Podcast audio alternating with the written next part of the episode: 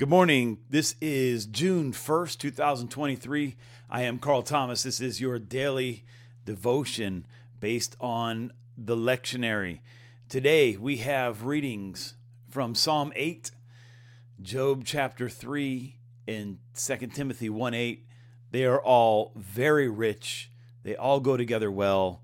I enjoyed reading today, but there's just a couple things I want to hit very quickly as we go through these scriptures. In Psalms, I hope you notice that in Psalms, he does this progression uh, from above the heavens to the heavens, to a little lower than the heavens, to being crowned with the heavens. Then he goes hand, feet, ground, then out to the sea.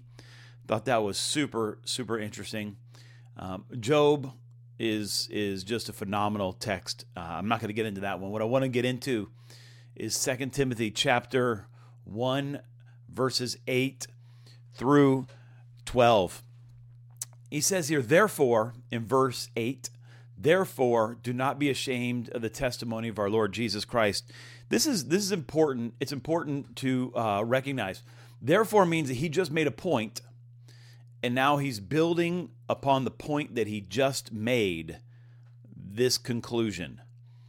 And so we got to figure out, the lectionary tells us to start at verse eight and read through verse twelve, but what what what what premise did this, this conclusion come from? So let's back up a little bit here. We'll go up to verse six. He says, for this reason, I remind you to kindle afresh the gift of God in which is in you through the laying on of my hands. Mindful of the sincere faith within you, which first dwelt in your grandmother Lois, through your mother Eunice, for I am sure that it is in you as well. For this reason, I remind you to kindle afresh the gift of God, which is in you through the laying on of my hands. Now, many people believe that this was um, at Timothy's ordination.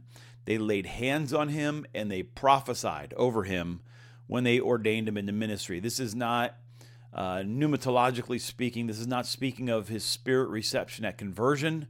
Um, there's a pretty good argument to be made that uh, Paul believed that Timothy was raised in the faith.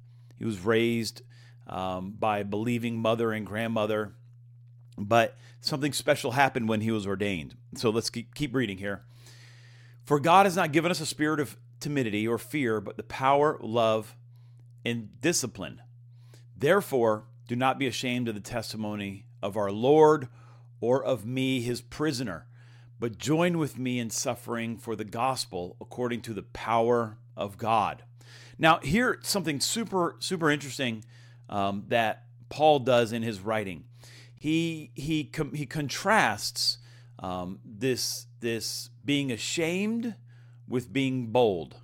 And this boldness includes suffering. He contrasts timidity or fear with power, love, and discipline.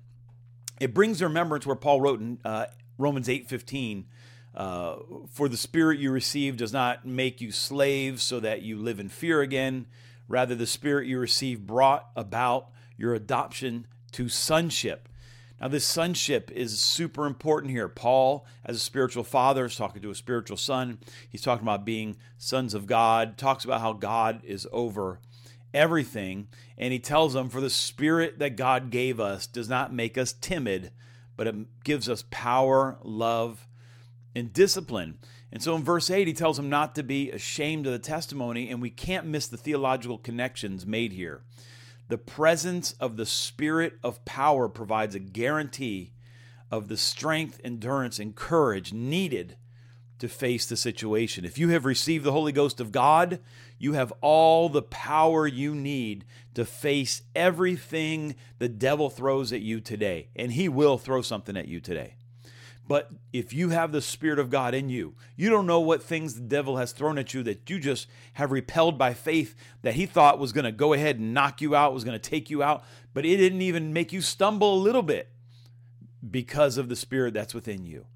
So as today has bumps and bruises, remember, he's not giving you a spirit of timidity, but of power, love, and discipline. You control how you deal with these things. I went over three minutes, but it is what it is. That's our devotion for today. Go ahead and give me a like and subscribe, and I will see you tomorrow.